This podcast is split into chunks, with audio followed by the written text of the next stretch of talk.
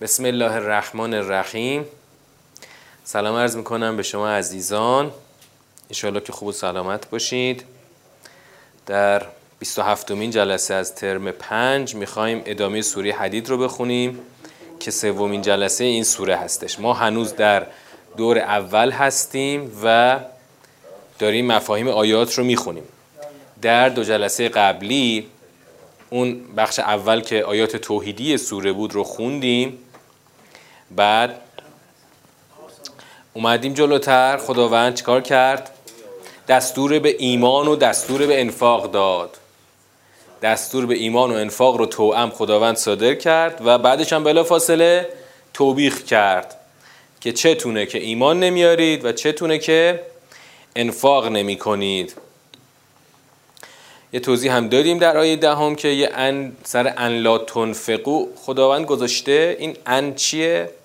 این ان تفسیر. در واقع وقتی دارم میگم چرا ایمان نمیارید منظورم این نیست که چرا نمیگید لا اله الا الله. منظورم اینه که چرا انفاق نمی‌کنید. یعنی همون تفسیر الله و مالکم لا تؤمنون میشه همین و مالکم لا تنفقو. چتونه که انفاق نمی کنید در حالی که خب حالا انفاق نکنید مگه چیزی بر خودتون باقی میمونه؟ کی می‌تونه با انفاق نکردن چیزی رو بر خودش نگه داره؟ میراث آسمان ها و زمین که همه مال خداست. بعدم خداوند یک نقطه عطفی رو قرار داد به نام فتح. نقطه عطف فتح. و قبل الفتح و بعد الفتح خداوند یه تفاوت ایجاد کرد آقا قبل فتح با بعد فتح خلاصه فرق می‌کنه. ایمان و قتال قبل از فتح با ایمان و قتال بعد از فتح فرق می‌کنه. اینا عیارش با هم یکی نیستش. هر کی قبل الفتح انفاق کرده باشه و قتال کرده باشه اینا اعظم و درجتن هستن. و خدا می‌دونه که خدا خبیره با آنچه که شما انجام می‌دید. بعدم خداوند گفت که خب کیه که به خدا قرض الحسنه بده؟ که گفتیم این قرض الحسنه عنوان دوم انفاقه. یعنی در واقع هر کسی که داره انفاق می‌کنه گویا داره به خدا قرض الحسنه میده. و این قرض الحسنه حتما به صورت مضاعف به شما برخواهد گشت. بله. بله بله. حالا کی برمیگرده؟ همون یومه. یوم در اون روزی که نور مؤمنان تلعلع می‌کنه و اون کسانی که انفاق نکردن از این نور بی بهره هستن که خداوند تاکید کرد که رستگاری دقیقا همینه. رستگاری مورد نظر رستگاری بزرگ همینه. دوباره یه یومه دوباره اومد یومه دوباره. یومه اول توصیف حال مؤمنان بود. یومه دوم بازم خدا میگه در همون روز. در کدوم روز قراره این مضاعف بشه؟ اون قرض الحسنه شما پس داده بشه به صورت مضاعف. همون روزی که منافقون و منافقات وضعیتشون در یک تاریکی محض اینا میگن که تو رو خدا یه ذره از این نورتون به ما بدید. ما از نور شما اقتباس بکنیم که اونا بهشون میگن چی؟ مؤمنین به اون منافقین میگن که برگردید. برگردید برید همون جایی که بودید همون جایی که باید انفاق می‌کردید برید از پشت سر در دنیا که کسی نمی‌تونه برگرده که اونجا التماس نور بکنید. همین هنگام یه دیوار بینشون کوبیده میشه. چی؟ یه دیواری که درونش رحمته اونورش عذابه. داخل رحمت خارج عذاب. یه در اون وسط داره که از اون دره اینا هی میان که دوباره درخواستشون رو اعلام کنن. ولی اینا میگن تا اینجا خونده بودیم. از اینجا رو دقت کنید. یونادون هم این منافقون هنوز دارن میگن ها. به مؤمنان میگن که مگه ما با هم نبودیم؟ علم نکن معکم. قالو بلا. بله آقا ما با هم بودیم. تو دنیا با هم داشتیم. زندگی می‌کردیم. دور یه سفره میشستیم دور هم بودیم دوست بودیم رفیق بودیم کنار هم بودیم. ولکن نکن. اینا ببین منافقان از این که مگه ما با شما نبودیم چی می‌خوام بگم؟ میگم بابا مگه من چقدر بین ما با شما فرق هست؟ خیلی الان یه فرق بزرگی رو مؤمنین می‌خوام بگم. میگن بله ما با هم بودیم. اونا می‌خوام بگم ما که با هم فرق نداشتیم. چرا باید الان این تفاوت بین ما باشه؟ مؤمنین میگن که اون منافقه میگن ولکن نکن فتنتم انفسکم. شما خودتون رو درگیر فتنه کردید. فتنتم انفسکم. انفسکم مفعوله. خودتون رو دوچار فتنه کردید. ولی شما خودتون رو دوچار فتنه کردید. خب آقا دقیقا یعنی چی؟ شما خودتون رو دوچار فتنه کردید. اینا الان دارن از پشت در دیوار که کوبیده شده. از پشت در اونا میگن آقا ما با شما بودیم. آقا چرا ما جدا می‌کنید این مؤمنین به این منافقین میگن که شما خودتون رو دوچار فتنه کردید. خب فتنه رو داشتیم بارها. هم لغتش رو معنا کردیم هم مفهومش رو هم اصطلاحش رو هم لغتش. لغتش چی بود؟ لغت فتنه چی بود؟ تو سوری بروج داشتیم. لغتش اولا لغتش بعد اصطلاحش. از گداختن بود. فتنه یعنی به معنای گداختن ذوب کردن. خب؟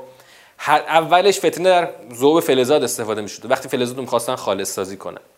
بعدا اومد در فضای انسانی و اجتماعی استفاده شد. به معنای چی؟ همون گداختنی که نتیجهش خالص سازی باشه. اما اول فتنه توش یه درگیری هست یک معرکه داغ هست. الان مؤمنین دارن به منافقین میگن شما خودتون رو درگیر چی کردین؟ درگیر فتنه کردین خودتون رو تو فتنه انداختین. اینجا نتیجهش خالص شدن نبوده. چون این فتنه ممکنه آخر طرف جز ناخالصی ها خارج بشه. فتنه یک معرکه داغه. ممکنه شما آخرش خالص بشی ممکنه آخرش آلوده بشی. یعنی آلوده تر بشی. فتنه هم مشخصا همون میدانی است که آدم درگیر یک آزمایش سخت میشه. حالا مهمترین معرکه ای که انسان ها درش دوچار فتنه میشن در قرآن کجاست؟ بستر آزمایش کجاست؟ اموال اولاد. اموال اولاد. کجا داشتیم؟ یکی از این سوره که خوندیم. ای گفتیم سوره که تو همین ترم چهار داشتیم. ترم چهار سوره تقابون بیارم دوباره یه مروری بکنید نگاه کن. انما اموالکم و اولادکم فتنه و الله عنده اجر عظیم آیه 14 و 15 به سراحت در سوره تقابون اموال اولاد فتنه دونسته شده خب حالا آره آره اموال اولاد فتنه دونسته شده ببینید تو تدبر که ما خیلی دیگه تاکید داریم بیش از فضای رایج ما تاکید داریم چرا چون کلمات بسیار دقیقن و هر معنایی شما روی کلمه سوار بکنی ممکنه کل مسیر رو خراب کنه. مسیر رو خراب کنه ها.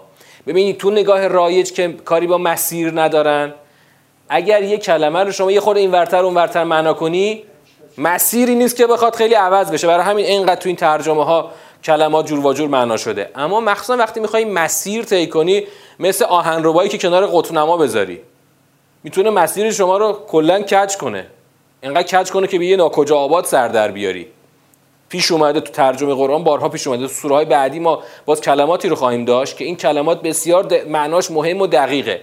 فتنتم انفسکم یعنی خودتون رو دوچار فتنه کردین و فتنه اموال اولاده که می‌تونه آدم رو کلا از مسیر دور بکنه. اموال اولاد دیگه همه دارایی ها رو بخوای واقعا تو دو تا عنوان کلی جمع بندی کنی اموال اولاد. خیلی از باب اموال خیلی از باب اولاد. راشون کت شده رفتن. تحت لفظی اگه تو فارسی بخوای حساب کنی که تو عرب نمیشه اون رو قرآن حساب بار کرد که. معانی فارسی کلمات رو باید موقع ترجمه قرآن حتما کنار بذارید. اگر این کارو نکنید حتما دچار اشتباه میشید. بسیار مهمه. معانی فارسی رو نباید موقع خواندن قرآن لحاظ بکنید. خیلی پیش میاد این اشتباه.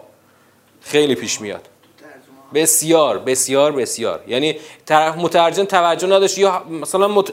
ممکنه همینطوری تو ذهنمون نشسته یه معنایی. اینو نباید چیز کنیم. حواسون باید باشه که مستند به زبان عربی باید باشه که. و تربستم. نکته مهم اینجاست الان. آقا شما خودتون دوچار فتنه کردین. بعد چی شد؟ تربستم. وقتی که آدم ها دوچار فتنه میشن چه اتفاقی میفته؟ تربس. تربس. نه. تربس یعنی انتظار تعویق. یعنی وقتی که دچار فتنه میشی وقتی دچار درگیری اموال اولاد میشی خب همه چیز عقب میندازی. حالا بزید دو روز دیگه زمان هست. و تربستم ورتبتم. وقتی به تعویق میندازی دوچار ریب میشی. دوچار شک میشی. بعد غرت کمال امانی. آرزوهای دراز شما رو فریب میده. حتی جا امرالله. انقدر عقب میندازی و میندازی تا اینکه دیگه امر خدا می‌رسه. امر خدا چیه؟ مرگ. و غرکم بالله الغرور. و غرور شما را نسبت به خدا فریب می‌دهد. غرور یعنی چی؟ غرور یعنی فریبنده. و آن فریبنده الغرور علم داره.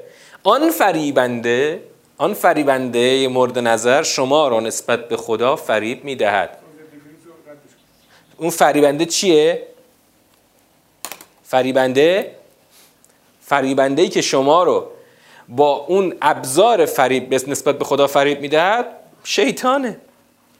حالا نگاه کنید خیلی فرایند جالبی ها این حرفا رو کیا دارن میگن؟ مؤمنین دارن به منافقین میگن که بعد از اون دیواره کوبیده شده.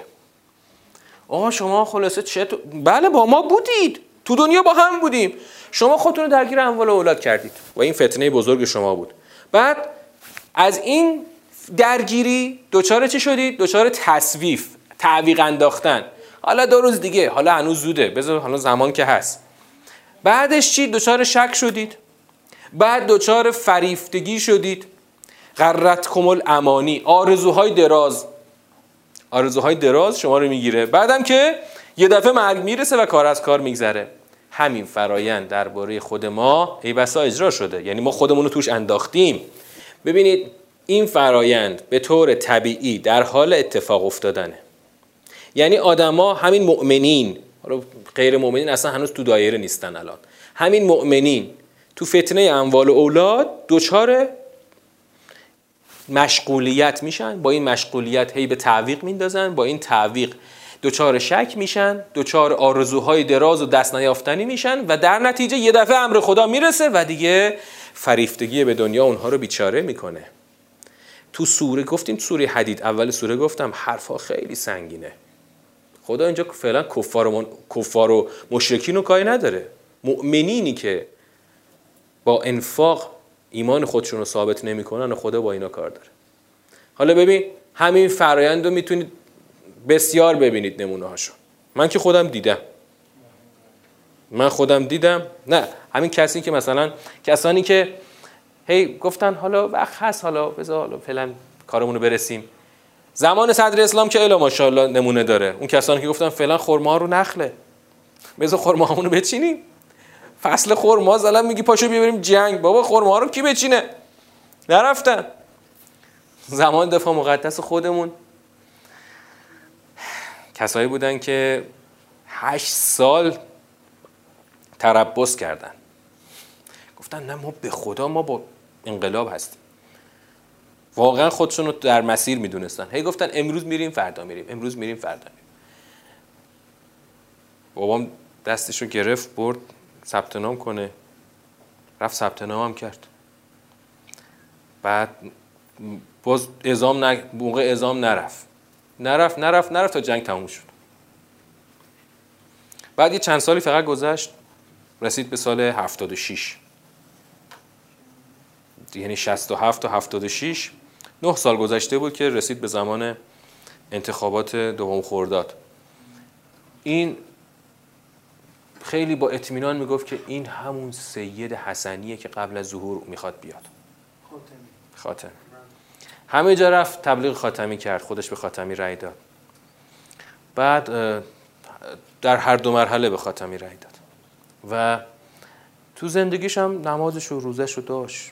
می‌خوند و این تقیدات دینی خودش رو داشت. ولی اون جایی که باید می‌رفت در میدان انفاق بزرگ همون که با قتال خدا گفته نرفت و نرفت. و آخرش هم هی می‌گفت که یعنی من هی تو کلامش میشنیدم می‌گفت که خب ما چقدر قافلیم خدا ما رو هدایت کنه. ولی قافل از این بود که در اون معرکه اصلی جا مونده. بعدش چی شد؟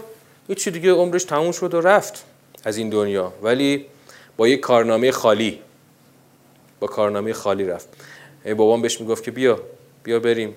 بابا این هم برادرات رفتن تیر ترکش خوردن رفتن بالاخره. اقلا یه بار یه بار برو اقلا تا این پشت جبهه اقلا برو یه ببین چه خبره اونجا. نرفت و خلاصه. زمان گذشت. این تربس نتیجه طبیعی فتنه اموال اولاده. آقا امروز کار دارم امروز گرفتاری دارم امروز این کار رو برسم. این یعنی اصل معلوم میشه این آدم اصل انفاق رو رد نمی‌کنه ها. اصل انفاق رو رد نمی‌کنه. ولی همین تعویق ها کارش رو به جای میرسونه که دیگه هیچ وقت انفاق نمی‌کنه. یا مثلا یه کسی میاد در خونهش رو می‌زنه منظور گده های حرفه ای نیست یه کسی مثلا یه آشنایی میگه ببین من الان به شدت گرفتارم الان مثلا یه مشکل درمانی مثلا پیش اومده. تو هم که داری می‌تونی فعلا مشکل ما رو حل کنی؟ میگه نه نه نه, نه نمیگه. میگه حالا فعلا ببین چی کار می‌تونی بکنی. اگه نشد باز بیا. حالا من یه کارش می‌کنم. هی می‌خواد از سر خودش وا کنه. تا اون یعنی خودش اولین نفر نباشه. پیش قدم نباشه. و ممکنه آخرش هم هیچ وقت این, این چیز پیدا نکنه. ممکنه ما تصور کنیم که یعنی تصور اولیه اینه که با انفاق قرار چیزی از ما کنده بشه.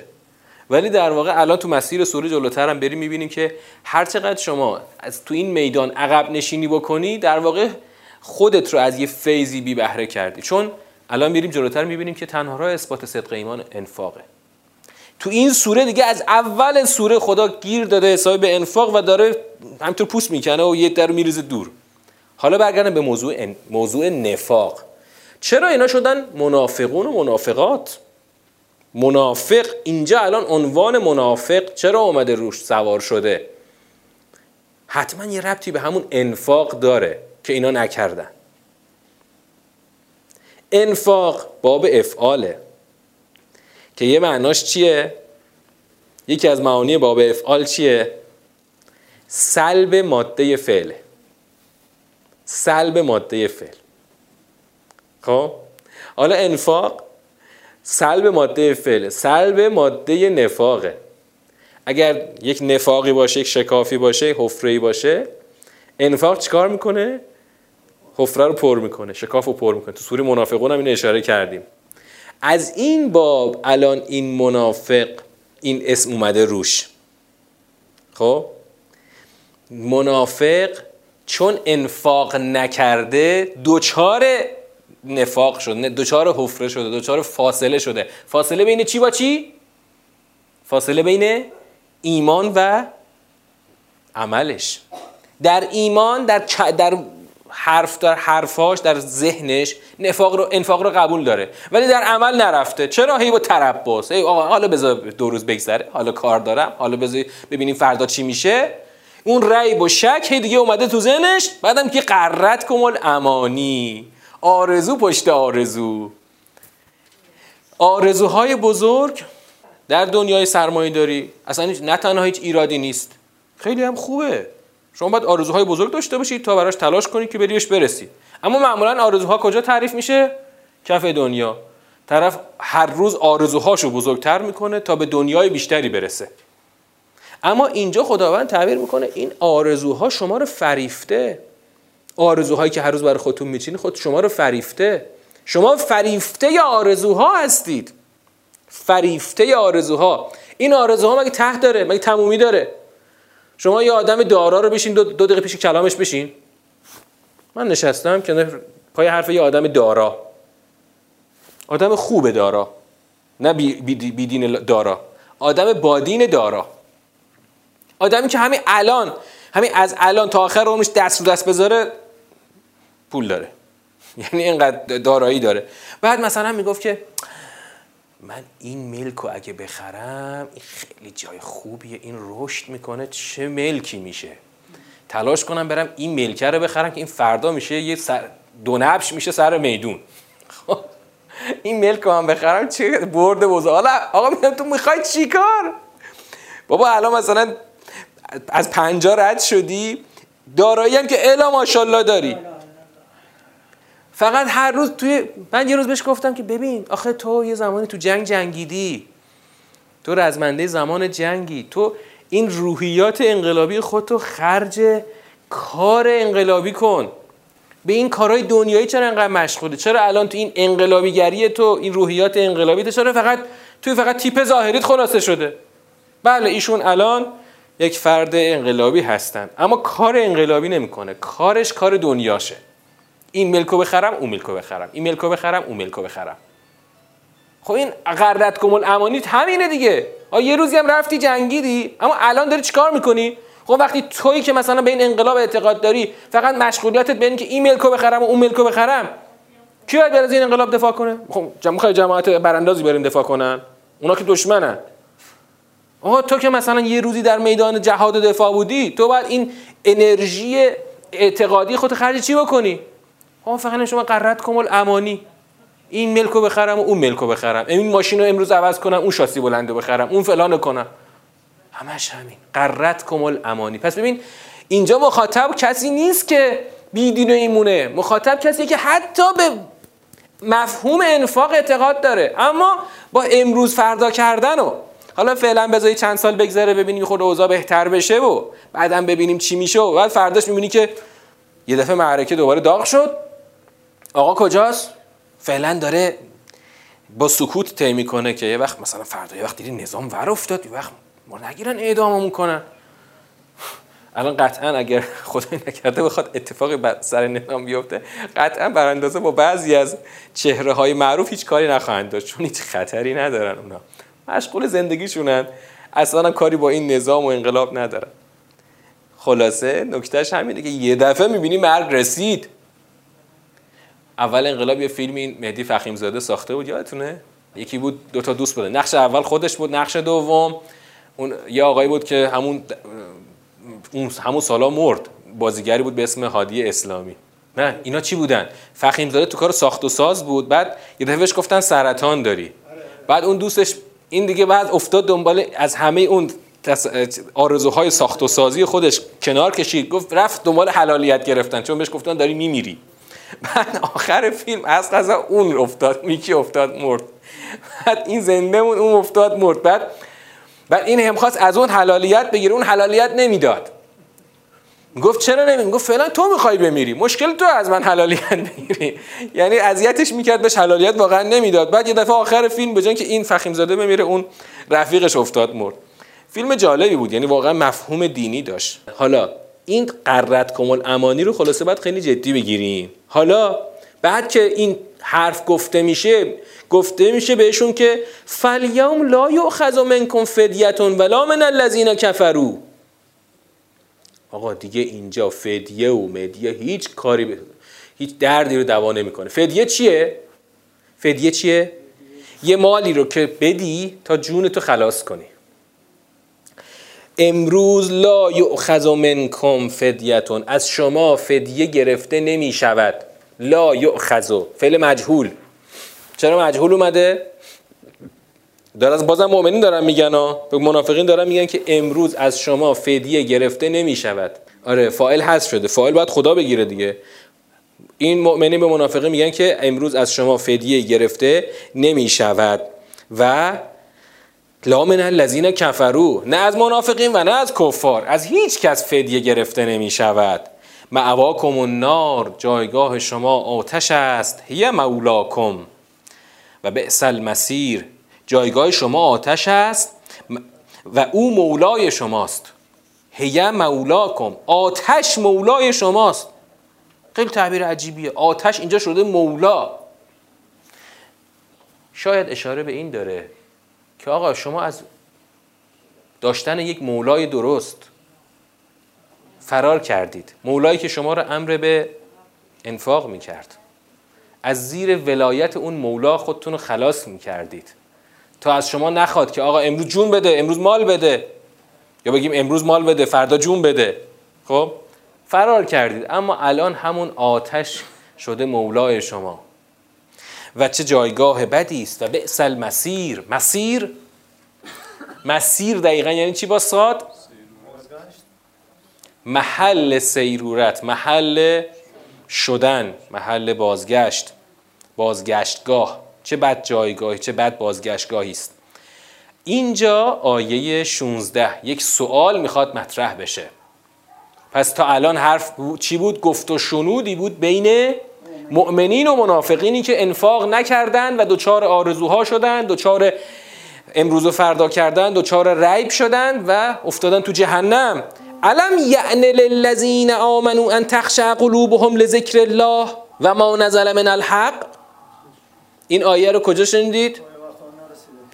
علم یعن للذین ان تخشع قلوبهم لذکر الله و ما نزل من الحق. فضیل عیاض آره. این فضیل عیاض این آیه من همون زمان دبیرستان من این آیه رو تو ذهنم موند که فضیل عیاض بالاخره با این آیه مثلا دست از دزدی و اینا برداشت یعنی آیه واقعا اگر یه دلی دنبال یه ندایی باشه که بیدارش بکنه همین آیه می‌تونه کسی رو بیدار بکنه. اما الان آیه رو می‌خوایم تو ساختار معنی کنیم خیلی داغتر خیلی جدیتر. آیا برای کسانی که ایمان آوردند زمان آن نرسیده که قلوبشان برای یاد الله و آنچه از حق نازل کرد خاشع شود؟ سواله. یعنی از آنه. آیا زمانش نرسیده؟ للذین آمنو با زمان نه کفار. کفار کار نداره مؤمنان رو کار داره. مؤمنان آیا زمان آن نرسیده که مؤمنان دلهاشون خاشع بشه؟ برای ذکر خدا و آنچه که از حق نازل کرده یعنی چی الان؟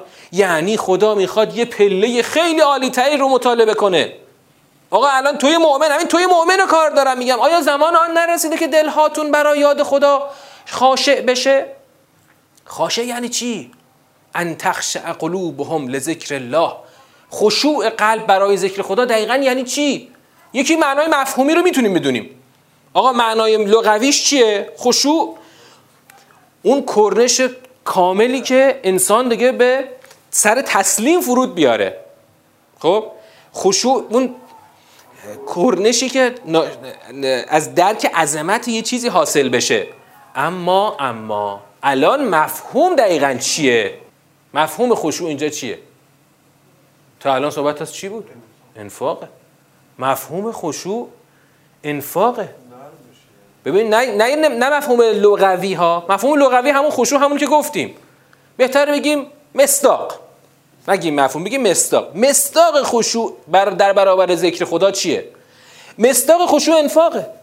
این نیست که فقط من مثلا آیات بخونم بگم آه خدایا من قطعا حرف تو رو باور کردم. صدق الله العلی العظیم. چقدر حرفای خود درستی گفتی؟ این خشوع نیست الان. علم یعنی للذین آمنوا ان تخشع قلوبهم لذکر الله؟ یعنی خدا می‌خواد آقا میگه کی زمان آن رسید خواهد رسید که مؤمنان بیان به این حرفای خدا عمل کنن؟ و البته الان میریم جلوتر می‌بینیم که با این تعریفی که خدا می‌خواد الان جلوتر بگه نرسیده. متاسفانه هنوز مؤمنان به اون خشوع نرسیدن. خدا می‌پرسه اول سوالی می‌پرسه اول فرد فرد می‌پرسه. آقا برای خودت اول این سوال جواب بده. آیا زمان آن نرسیده که مؤمنان دلهاشون خاشع بشه؟ چرا؟ چون جلوتر خواهیم دید که خدا از این انفاق فقط نمی‌خواد که تو تو جهنم نیفتی. خدا می‌خواد که از این انفاق یک اتفاق بزرگ بیفته که خواهیم رسید. ببین اینا همش دارم سوال درست می‌کنم تو ذهنتون. خدایا مگه چقدر می‌خواد؟ چقدر مگه مهمه که تو هیچ موضوع رو اینقدر داری برای ما بزرگش می‌کنی که علم یعن للذین آمنوا ان تخشع قلوبهم لذکر الله و ما نزل من الحق؟ مگه قرار چه اتفاق بزرگی بیفته؟ خدایا خب حالا مثلا تا اینجا فهمیدیم که اگر من بخوام تو جهنمی نشم باید اهل انفاق باشم. اما مگه باز چیه که تو این رو باز یه عنوان دیگه هم روش می‌خوای سوار کنی؟ الان باز میریم جلوتر یه عنوان دیگه هم سوار میشه روش. ولا یکونو کلذین اوتل کتاب من قبل. دقت کنید نوع خوندن رو باید توجه کنید. اول خود نوع خوندن آیه رو دقت کن آیه خیلی دقیقه. علم یعنی للذین آمنو ان تخشع قلوبهم ولا یکونو کلذین اوتل کتاب من قبل. این دوتا با هم عطف میشه ها؟ یعنی علم یعنی للذین آمنو ان لا یکونو کالذین اوتول کتاب یعنی چی؟ مگه اوتول کتاب چیکار کردن که خدا می‌خواد که آیا زمان آن نرسته که مثل اوتول کتاب نباشید؟ اوتول کتاب چیکار کردن؟ فتال انفاق نکردن. بعد چی شد؟ فتال علیهم الامد. یه کلمه جدیدی اینجا میاد. دقت کنید. آیه خیلی دقیقه. امد.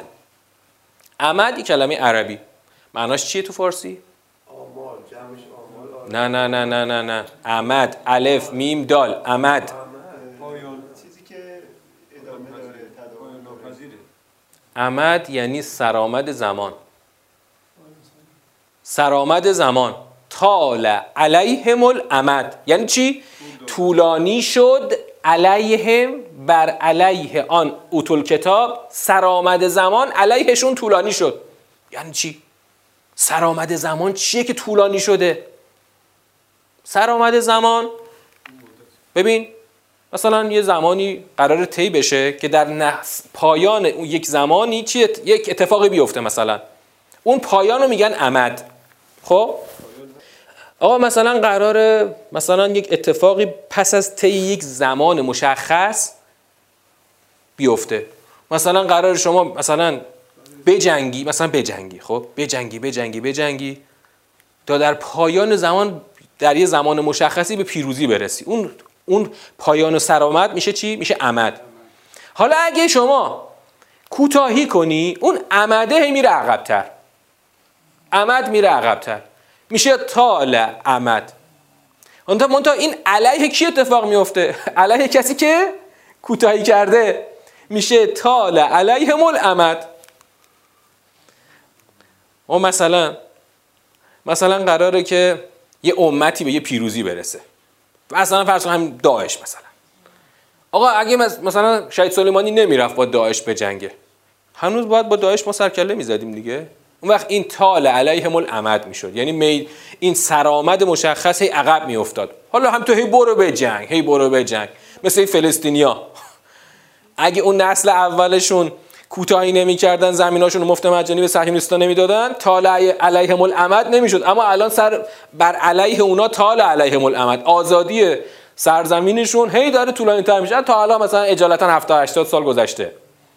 از 1947 تا الان مثلا یه 70 خورده سال گذشته هنوز اینا نتونستن. اما مثلا ما تونستیم یعنی ما تونستیم ظرف چند سال؟ مثلا ما ظرف تقریبا 7 سال مثلا.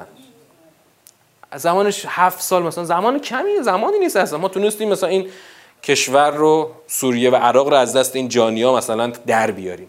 پس الان طال علیهم العمد برای ما نشده چون رفتیم وظیفمون رو انجام دادیم. اما خدا میگه آیا زمان آن نرسیده که مؤمنان مثل اوتول کتاب نشدن نشوند که طال علیهم العمد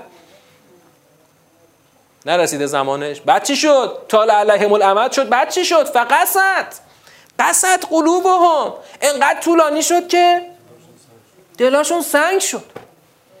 و کثیر منهم فاسقون. دلاشون که سنگ شد بعد چی شدن؟ خب فاسق شدن. فاسق هم یادتونه چی معنا کردیم که؟ معنای فسق چی بود؟ فسق فسق. سوری صف. فاسق یعنی نافرمان. فسق یعنی نافرمانی سرپیچی. آقا یعنی اگه خشوع پیدا نکنی وظیفت رو انجام ندی اون زمان معین اون سرآمد معین طولانی میشه. بعد تو این طولانی شدن دلها سنگ میشه. و در نتیجه فاسق میشی. تازه امر یعنی در فرمانی که به صادر شده بر تو رو زمین می‌ذاری فرمان رو ضایع می‌کنی. کسی رو منهم فاسقون. عده بسیارشون فاسق شدن. پس آره آره اهل کتاب. پس معلومه که اینجا خاشع نشدن فقط یک در واقع ضرر اخلاقی نیست که آقا مثلا حالا مثلا سنگدل شدن. نه یک اتفاق بزرگی باید میافتاد نیافتاد. یه عمدی همینطور هی به تعویق افتاد. آقا حالا حالا فعلا بدو فعلا بعدم تو این وسط که دلها سنگ شد. دلها چطوری سنگ شد؟ در مسیر دنیا گرایی. دلهاشون سنگ شد. همه اوتول کتابا نه فقط یهودیا. هم یهودیا هم مسیحیا. حالا الان جلوتر خدا می‌خواد قشنگ تکلیفشون رو یکسره بکنه. اینجا نقطه اوج سوره است. دقت کنید. این این چند آیه تا آیه 25 که بریم نقطه اوج سوره است که خدا میگه بابا من لنگ شماها نیستم ولی اگه دارم یه دستوری بهتون میدم یه هدفی رو دارم تعقیب می‌کنم. هدف الان این عمده. الان بریم جلوتر معلوم میشه عمد چیه؟ اون مصداق عمد چیه؟ فعلا خدا گفت طال علیهم العمد. امد بر علیه اونها تورانی شد. امد چیه خودش؟ الان میریم جلو می‌بینیم چیه. اجالتا تو پرانتز امد چیه؟ اون سرآمد چیه؟ مستاقش چیه؟ مستاقش آرمان عدالته. آرمان عدالت. میریم جلو. اعلمو بدانید. تا اینجا خداوند از یک چی خواسته بود؟ خشوع خواسته بود. خشوع یک اتفاقی است که باید در دل بیفته که نتیجه عملی داشته باشه. آقا اومدیم و خیلی نخواستن. حالا خشوع چیه بذار ما یه نمازی بخونیم روزه بگیریم. خشوع می‌خوایم چیکار الان خدا می‌خواد با اعلمو علم شما رو به حقیقت موضوع بالا ببره. شما فکر کردید که مثلا من الان فقط دنبال اینم که سجایای اخلاقی رو توسعه بدم و رضایل رو بین شما مثلا کم کنم. مثلا خشوع خب بالاخره فضیلت اخلاقی دیگه. اما الان می‌خواد با علم یک حقیقتی رو برای ما روشن کنه. چرا اونا دوچاره چی شدن؟ اوتول کتاب دوچاره چی شدن؟ قصاوت. چرا دوچاره قصاوت شدن؟ خدا این الان با اعلمو میاد یه سری آگاهی هایی به ما بده. اعلمو. ان الله یحیی الارض بعد موتها. بدانید. خداست که زمین را بعد از مرگش زنده می کند قد بینا لکم الآیات لعلکم تعقلون. ما این که آیات رو برای شما تبیین می‌کنیم. بیانه و تبیین. تبیین یعنی چی؟ روشن کردن و ریز ریز کردن. یعنی تشریح کردن به یه معنایی. ما داریم آیات رو تشریح می‌کنیم رو بازش می‌کنیم میشکافیم تا برای شما همه چی روشن بشه. البته ببینید برای روشن شدن خود به خود شکافتن و باز کردن باعث روشن شدن میشه دیگه. لعلکم تعقلون. شاید که تعقل کنید. یعنی چی تعقلون؟ پایبندی داشته باشید. پایبند شوید. لعلکم تعقلون شاید که پایبند شوید. یعنی با این دانشی که با این آگاهی که من دارم به شما میدم که آقا خداست که زمین را بعد از مرگش زنده می‌کند. شاید که پایبند بشید. پایبند بشی به چی؟ به همون نظام رفتاری که خدا می‌خواد. یعنی دانستن خیلی وقتا دانستن یک موضوع انسان رو به پایبندی میرسونه. آقا خیلی وقتا آدما نمی‌دونن که پایبندی ندارن. مثل این موضوع حجاب مثلا. او حجاب مثلا فایدهش چیه؟ کی تشریح کرده که حجاب فایدهش چیه که که ملت بخوان پایبندش باشن؟ کسی نمی‌دونه. اما الان اینجا این علم رو خدا تو چه فضایی داره میده؟ آقا خداست که زمین رو زنده می‌کنه بعد از مرگش. و البته خدا از این مثال از این مسئله می‌خواد ما رو توجه بده که انفاق انفاق می‌تونه انسان رو چکار کنه؟ از مرگ به حیات برسونه. دلهایی که بمیره خدا می‌تونه زنده کنه. اما خدا راه زنده کردن ببینید خدا طبیعت خودش زنده می‌کنه. اما دل تو که مرده رو خدا چجوری زندهش کنه؟ ها چجوری؟ چجوری؟ ها این راهی که خدا میگه دیگه. باید انفاق کنی. بعد حالا بیا تا اینجا. من ببین وقتی که میگم چرا میگم الان خدا منظورش از حیات همون حیات دله که باید با انفاق زنده بشه. الان آیه بعد دوباره شاهد مثال ماست. آیه بعد دقت کن. ان المصدقین و المصدقات و اقرض الله قرضا حسنا یضاعف لهم و لهم اجر کریم. این آیه دیگه دقیقا ثابت می‌کنه که منظور خدا از این زنده شدن بعد از مرگ باز هم همون انفاقه. اما الان عنوان سوم رو خدا روی انفاق سوار می‌کنه. عنوان اول خود انفاق بود. عنوان دوم چی بود؟ قرض الحسنه عنوان سوم؟ تصدق. مصدق. دو تا تشدید داره که اصلش چی بوده؟ متصدق بوده. یه دونه ت به ساد تبدیل شده شده مصدق. حالا مصدق یعنی چی؟ یعنی کسی که صدقه می‌دهد تا صدق ایمان را ثابت کند. متصدق چه بابیه؟ یعنی این معنی که من گفتم صدقه می‌دهد تا صدق ایمان را ثابت کند. کجا آوردم اینو؟ ها؟ می‌تونی عجیب اون در این معنا رو. هیچ جا ما توی این آیه قرآن کلمه ای نداریم که عجیب اون یه معنا رو کلمه سوار کنیم که. متصدق با مصدق فرقش چیه؟ متصدق یه ت اضافه داره. اون ت اضافه می‌بره به یه باب دیگه ای باب چی می‌بره؟ باب تفعل مثل تدبر. باب تفعل مال چیه؟ مال پذیرش اثره اثر پذیریه شما با در واقع تصدق یعنی چی؟ اثر پذیری از تصدیق. خب؟ از صدقه دادن. از صدقه دادن. اثر پذیری که از صدقه دادن نصیبت میشه چیه؟ اثبات صدق ایمانه. این معناها همه تو باب معنا میشه. خلکی خدا اینجا یه تشدید اضافه نکرده که مصدقین. خدا می‌تونه بگه مصدقین. اون گفته مصدقین ول مصدقات و آنها هم مردان هم زنان. بازم خدا با تفکیک آورد. البته اگر خدا مصدقات رو نمی آورد آیا کلام چیزی کم داشت؟ نه. از باب غلبه مصدقین وقتی که مثلا تو فارسی مثلا ما میگیم مردم. مردم هم شامل زنان هم شامل زنان. مردان و زنان. اما اینجا خدا چرا تفکیک می‌کنه؟ برای اینکه یه وقت زنان فکر نکنن که خب دیگه آقا الان اینجا همش بحث انفاق و قتال و ایناست. خب دیگه مردا برن دیگه. نون در آوردن که وظیفه مرداست. قتال هم که کلا وظیفه مرداست. پس ما کاری با ما نداره. ما نشستیم شوهری لقمه نون بیاره بخوریم. جنگم که بر ما نوشته نشده. اما نه وقتی مصدقاتو جدا می‌کنه یعنی مرد و زن نداره. هر کی در جایگاه خودش مردا در جایگاه خودشون زنا در جایگاه خودشون باید این وظیفه رو انجام بدن تا تا به زندگی از اون مرگ به زندگی به حیات واقعی برسن. و پس مصدقین و مصدقات و اقرض الله قرضا حسنا یضاعف لهم و لهم اجر کریم.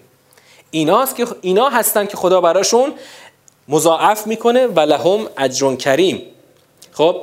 یه دقتی هم روی ساختار این آیه داشته باشه ساختار ساختار ترکیبی آیه. ترکیب آیه رو برای من بگید. اسم ان چیه خبر ان چیه؟ خبر ان اینجا فعل اومده. خب؟ کل یضاعف لهم و لهم اجر کریم میشه خبر ان مصدقین و مصدقات میشه اسم ان بعد اون و اقرض الله. قرضن حسنا اینم عطف به همون اسم ان میشه دقت کنید این ترکیبا رو اگه خوب دقت نکنیم آیه رو ممکنه اشتباه معنا کنیم ما. آره خدا برای مصدقین و مصدقات و کسانی که قرض قرض حسن می‌دهند در واقع اون عنوان دوم دوباره اینجا تکرار شده و اقرض الله قرضن حسنا. که الان اگه من از شما بپرسم معناش چیه اقرض الله قرضن حسنا؟ منظورش چیه؟ منظور انفاق دیگه. وگرنه این نیست که آقا خدا حساب بانکی نداره که بریم پول بریزیم تو حساب خدا که. یعنی باید انفاق بکنی تا لهم یضاعف لهم و لهم اجر کریم. بریم آیه بعد. آقای اسلامی گل سوره حدید همینجاست. من این گل رو وقتی باید برگاشو گل برگاشو باز کنم که خود گل رو تشریح بکنم بعد گل برگا رو باز کنم. بله بله. اصلا ما ببینید اصل سوال سوره حدید همینه. اصلا اون قله سوره حدید همینه. بعد که سوره رفتیم تا آخر اصلا باید به این سوال جواب بدیم. خدایا ربطش چیه؟ چرا این و اون رو بند کردی؟ اتفاقا سوال دقیق درستیه که انشالله بهش می‌رسیم در مسیر بهش می‌رسیم. گفتم سوره حدید اصلا کولاکه. خدا هم پوست می‌کنه هم یه آرمانی تعریف می‌کنه که با این به قول معروف این توبه میریا از این توبه میریا نیست. باید یه خیز بزرگی برداریم. و لذین آمنو بالله و رسوله اولئک هم الصدیقون. نگاه کن چون توی آیه قبل تازه از بحث صدیق صحبت کرد حالا خدا میگه خب این صدیقانی که ما میگیم که اینا اجر کریم دارن خدا مضاعف می‌کنه اینا کیان؟ والذین آمنو بالله و رسوله اولئک هم الصدیقون. آن کسانی که ایمان به خدا و رسول آورده باشن اینا همون صدیقان هستن و شهدا و عند ربهم. و شهدا هستند نزد پروردگارشان. شهدا. شهدا تو فارسی ما یعنی شهید شدگان راه خدا. اما شهدا در قرآن کلمه است عام. شهدا جمع شهیده. شهیدم یعنی گواه. وقتی میگه شهدا اندرب بهم یعنی گواهان نزد پروردگارشان. گواهان نزد پروردگار یعنی چی حالا؟ یعنی چی؟ یعنی خدا به اینا استناد می‌کنه. آره. اینا رو می‌ذاره جلو میگه آه من اینا رو به اینا استناد می‌کنم که منظور من این بوده. شما رفتین انجام دادین یا ندادین؟ اینا میشن شهدا اندرب بهم گواهان نزد پروردگار. خدا به اینا نشون میده. بقیه رو با ملاک اونا میسنجه که لهم اجرهم. اینا اجرشون نزد خداست و نورهم. اجر و نورشون برایشان هست و الذین کفروا و کذبوا آیاتنا اولئک اصحاب الجحیم. همونطور که خدا صدیقون رو معنا کرد صدیقون و شهدا کیا هستن؟ اینا هستن. حالا کفرو و کذبو چی؟ هر کس که کف ورزید و تکذیب کرد به آیات ما اونا حتما اصحاب جحیم هستن. حالا شما بگین و الذین کفروا و کذبوا یعنی کیا؟ چیکار کردن که کفروا و کذبوا شدن؟ خب معلومه. انفاق نکرد. انفاق نکردن. مثل همون اطول کتاب دلهاشون قسی شد دو چهار آرزوهای دراز شدن. همینطور رفتن و رفتن یه دفعه مرگ اونا رو گرفت. ما که اون معنا رو که نقض نکردیم. درست؟ ما چیکار کردیم؟ میگیم در سیر کلام این کلمه با معنایی که داره الان از لازم مستاقی میشه این. خدا داشت از چی صحبت می‌کرد؟ از اینکه چرا خشوع به خرج نمی‌دید؟ چرا دلهاتون در برابر خدا خاشع نمیشه؟ چرا نمیاید اون امری که به شما شد؟ امر امر از آیه هفتم شروع شد. ایمان بیارید انفاق بکنید. چتون این کارو نمی کنید چتون ایمان نمیارید؟ بعد خدا اومد اومد هی مفاهیم بیشتری روی اون امر برپا کرد. امر اول ایمان و انفاقه. اما خدا این مفهوم رو هی گسترش داد گسترش داد گفت آقا خد چرا دلهاتون برای خدا خاشع نمیشه؟ چرا مثل اون اوتول کتاب شدین دوچار قصاوت قلب شدین. چرا طال علیهم الامد شد؟ چرا زمان اون سرآمد زمان طولانی شد؟ حالا بدانید. بدانید که خدا زنده می‌کنه. بدانید که الان بدانید دوم تو آیه بعده. ادامه بدانید اول مصدقین. مصدقان کیان؟ اونایی که به خدا اصلا تو آیه 18 که دیگه تصریح داریم. مصدق مصدقات و اقرض الله قرضان هستن و لهم. یعنی الان وقتی مصدق و مصدقین و مصدقات خب میاد کنار اقرض الله قرضن حسنا اون میشه عنوان سومی برای انفاق دیگه برای ما شکی باقی نمیمونه که خدا وقتی داره در آیه 19 داره تعریف می‌کنه مؤمنین به خدا و رسول منظور کیان مؤمنین به خدا و رسول؟ دقیقا کسانی است که اقرض الله قرضن حسنا دقیقا همینه. اگه می‌خوای امام رو بذاری دقیقا مصداق مصدق دقیقا از باب این که او چون یک انفاقگر بزرگه حضرت رفته مثلا 25 سال بیل زده نخلستان به عمل آورده یه دفعه همه رو وقف کرده. همه رو وقف کرده. در واقع الان الگو رو داره خدا برای ما روشن می‌کنه. من توقعم چیه؟ توقعم انفاقه. از این توقع کوتاه نمیام. حالا شما بودید تا برسید. الگوی شما همونطور که تو سوره انسان دیدیم و همونجا هم چرا ائمه الگوی ما شدن؟ چرا در واقع حضرت علی حضرت زهرا و حسنین الگو شدن اونجا؟ به خاطر چی بود؟ انفاقشون بود دیگه. اون انفاقی که یتیم و اسیر و مسکین رو انفاق کردن غذاشون رو خودشون گرسنگی تحمل کردن. الان این انفاق هی داره بزرگتر میشه. اینقدر بزرگ میشه که کل آرمان دین روش سوار میشه.